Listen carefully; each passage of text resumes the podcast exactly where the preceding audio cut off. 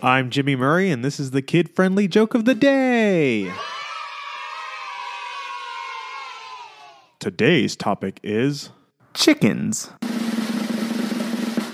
The chicken farmer died under mysterious circumstances. The police suspect foul play.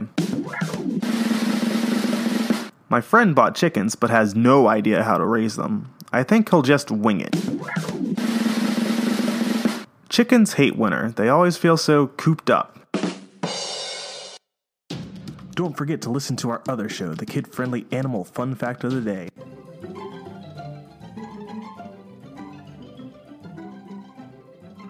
Music Kevin MacLeod. Yay sound effect by Neurologic. Thanks for listening and don't forget to share your jokes on the website and on Twitter. Keep laughing.